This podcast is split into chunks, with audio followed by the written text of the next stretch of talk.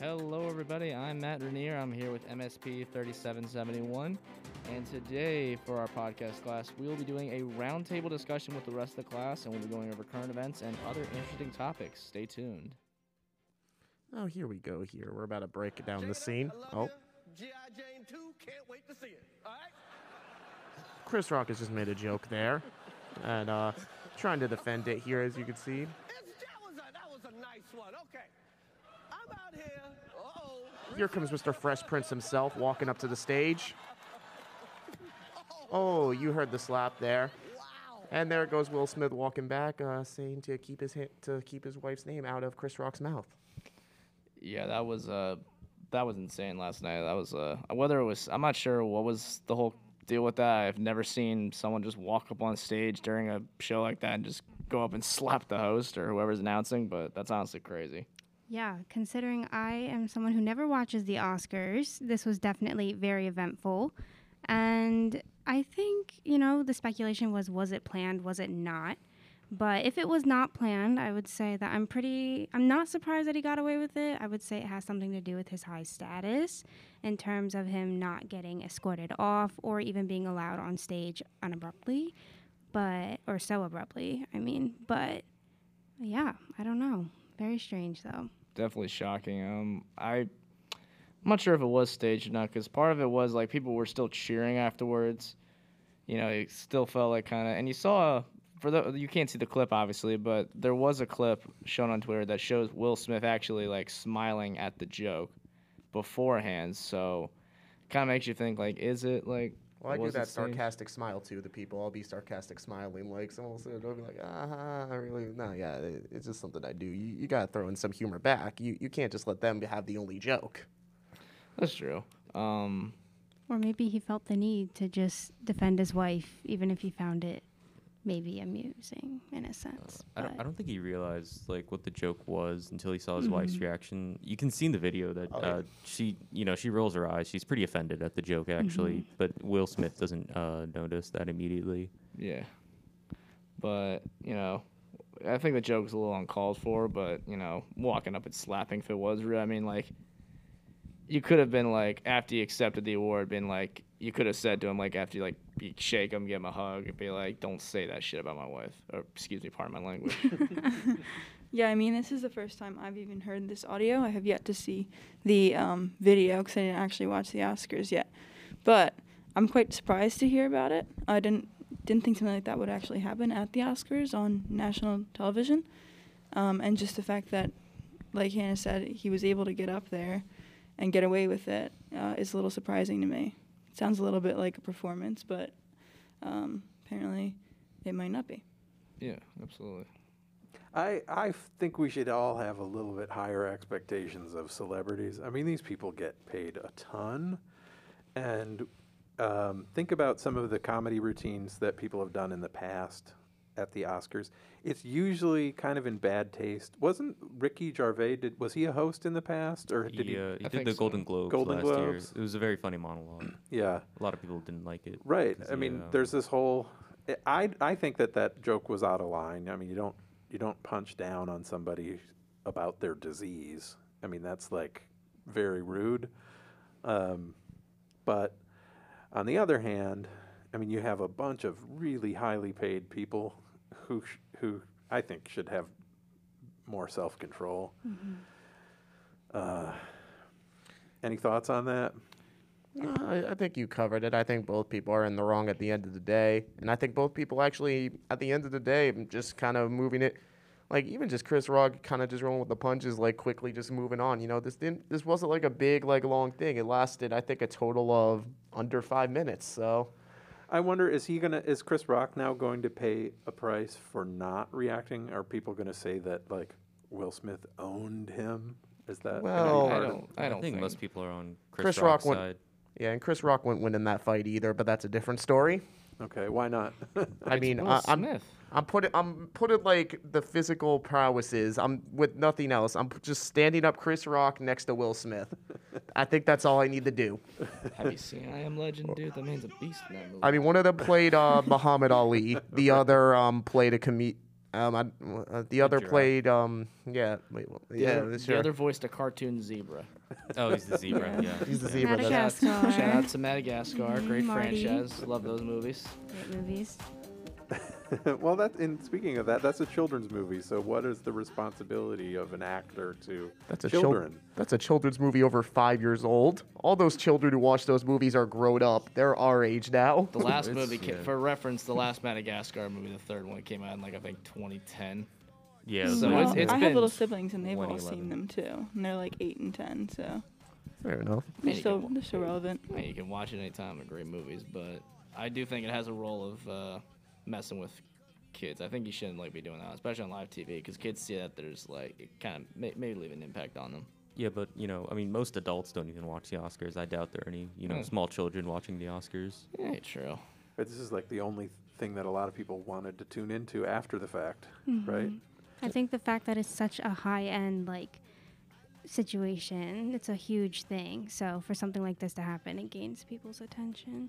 Definitely. And that's why people argue that it's staged. That that's why there's even the argument. It's mm-hmm. hilariously sad because this is pretty funny, but it just takes away from like the people who actually won awards and stuff. Absolutely.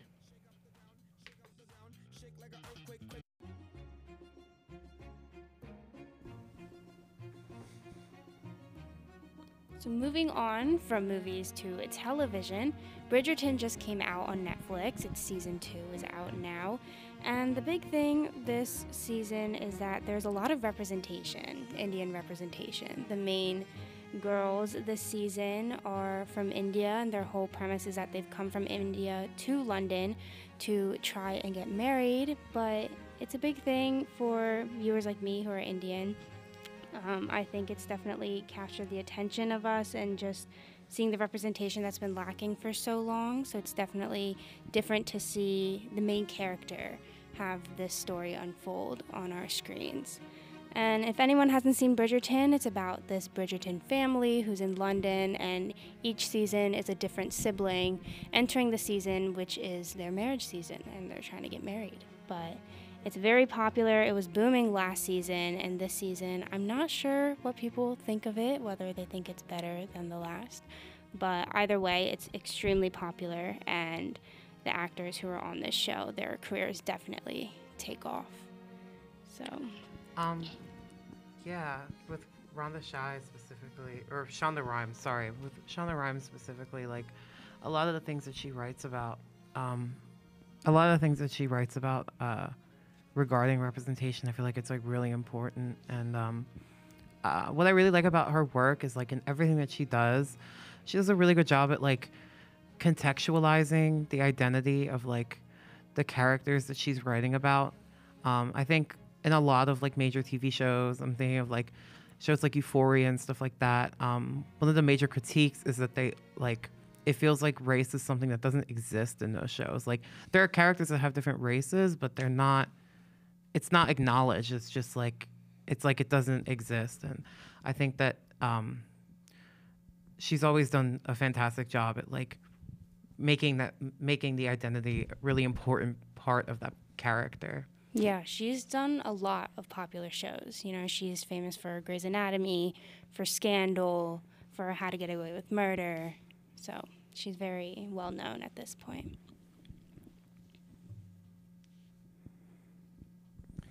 Uh, yeah, and you know, and she's uh, part of that very big ABC lineup. Um, what I used to think of uh, before I really opened up my eyes is kind of like the, you know, the middle-aged woman lineup on ABC. But I've I've now grown to see, oh, well, good content can be seen by everyone. But also, I was like ten when I thought that, so you know, a little bit, little bit of a different perspective now, eleven years later. And um, yeah, you know, I don't know too much about the show, but um, set in England, I'm an Anglophile, so that's that's already one check mark already bu- booked off for me. And I'm into all the other ideas, but I'm so who knows? Maybe I'll check it out. I don't know. I don't watch TV, so I I, I don't got anything else to do. Yeah, I haven't uh, seen the show either, but you know, from what you said, it sounds like a really interesting concept. I like the fact that there's a lot more shows out there with more representation, like in groups that really don't get as much representation as some other groups do. And I like that there's a show out there now that's starting to do that. And maybe other shows will follow suit, so kind of make everything on equal ground. But definitely gonna try and take a look at it after the show. Uh, yeah, it's interesting how um, we're taking traditionally uh, white forms of media, not white forms of media, but um, like stories with uh, white fictional characters, and we're um, making them minorities. I, I don't know anything about the Bridgerton novels or novel, um, but it seems that they're set in like Victorian London. Um, I know Reggae Regé-Jean Page. I want to say he's um, he's he's a black man. He played the main character last season. I remember hearing about his name a lot, but um, yeah, it's interesting that uh, you know some people have a problem with it. You know, they call it like blackwashing or something. They take like a a white character and they make them a minority.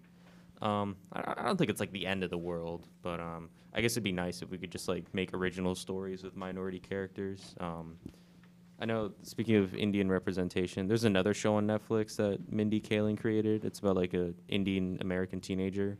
I heard it was all right, but you know, I heard, um, but you know, it's it's the little things like that that we should like you know appreciate in terms of uh, diversity and all that. So that that brings an um, an important point up in my mind, um, and it's to think about history and think about when is this show set, um, and it's Victorian times, right? So the 19th century England.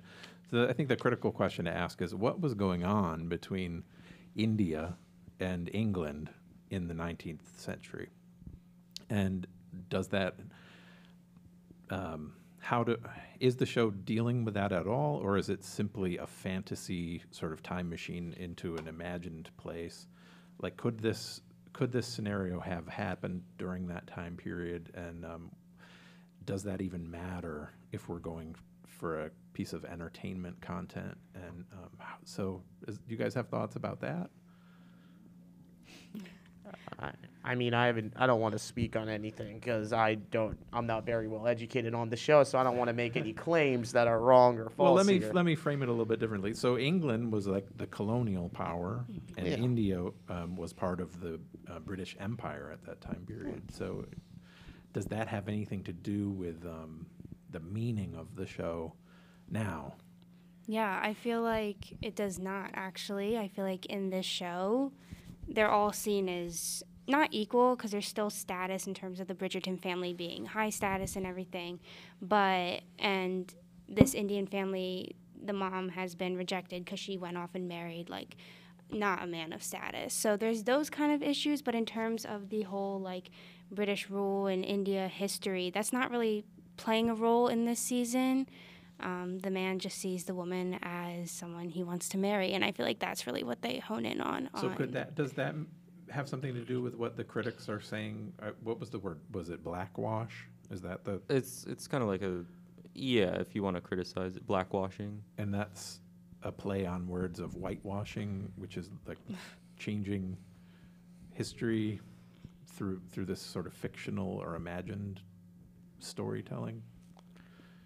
But I feel Uh, like when you watch these pieces of media, like I don't think that you're going in them looking for like an accurate historical representation, and that's like always been um, like a that's always been like a theme with a lot of like historical uh, media pieces that I've seen. Like even like um, things like Pride and Prejudice and like Downton Abbey, like they all have that really like um, there's like a fantastical feel to them, and like sure, like I guess like if you race wise, it's like historically accurate or whatever. But um, I don't under I don't see why um people of color can't have that same like historical like uh, high fantasy um, sort of representation.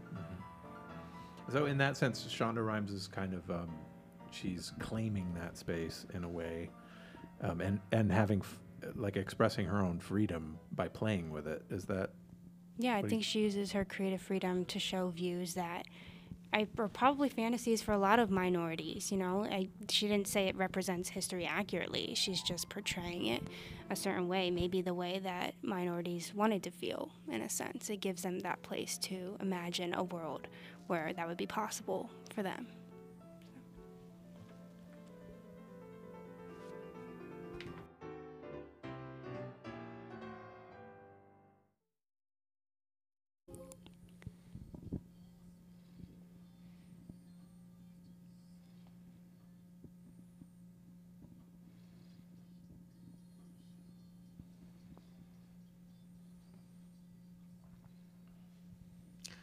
So, um, next week, or this week actually coming up, is going to be the Grammys. We're going to cover, I guess, all three of the major media uh, fields today.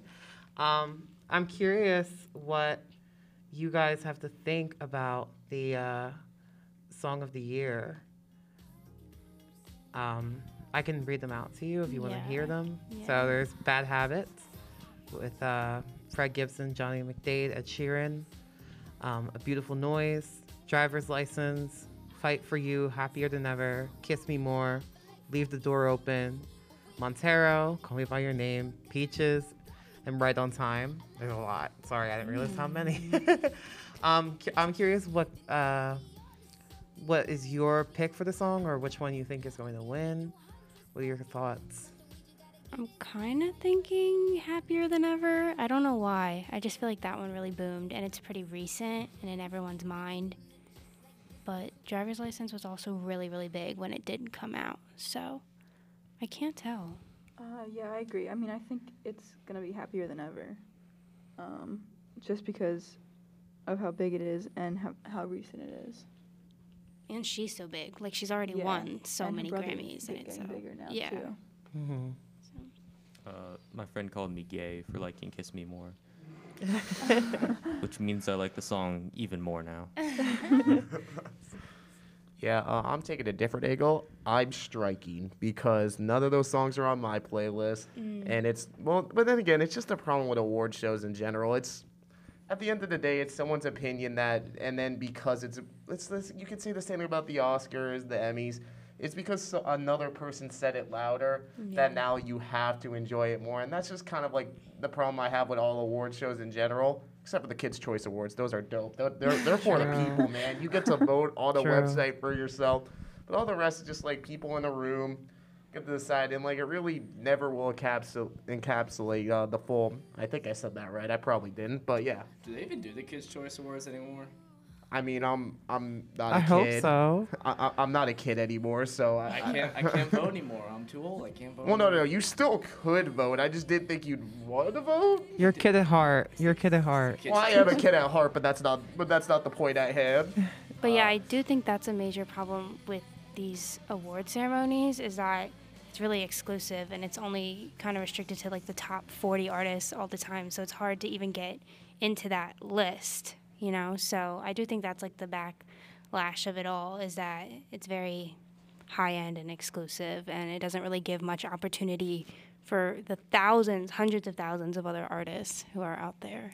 Right. Even when you look at like new artist nominations, it's mm-hmm. all people that have been making music forever. Right. But it's just, oh, well, they're popular now. So now they're mm-hmm. a new artist. Like, that doesn't make any sense. I think it's less exclusive than the Oscars because you look at like like the songs that are like picked for like best of the year, like you've probably heard of them at least. Like I remember 2020, like the Oscars, like right before COVID hit. Other than Joker, I didn't see a single one of those movies. I didn't know any of them. and I, Yeah, the Oscars is on a whole different level of just being like head up there. it's like, oh, these like films are elegant. Like I've at least heard of those songs, but like I do agree that it is a bit of a problem with like exclusivity.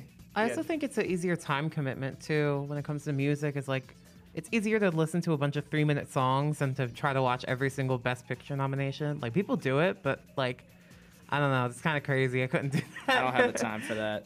Well, I used to be one of those people, but yeah, no, it's just, you know, yeah, uh, am I supposed to? Um, yeah, so, yeah, just with all that, um, I lost, I completely lost my point. Someone else pick up for me. Okay, well, that is pretty much what we have about the Grammys. I guess we'll have to tune in and see this Sunday who really wins it all. So stay tuned for that.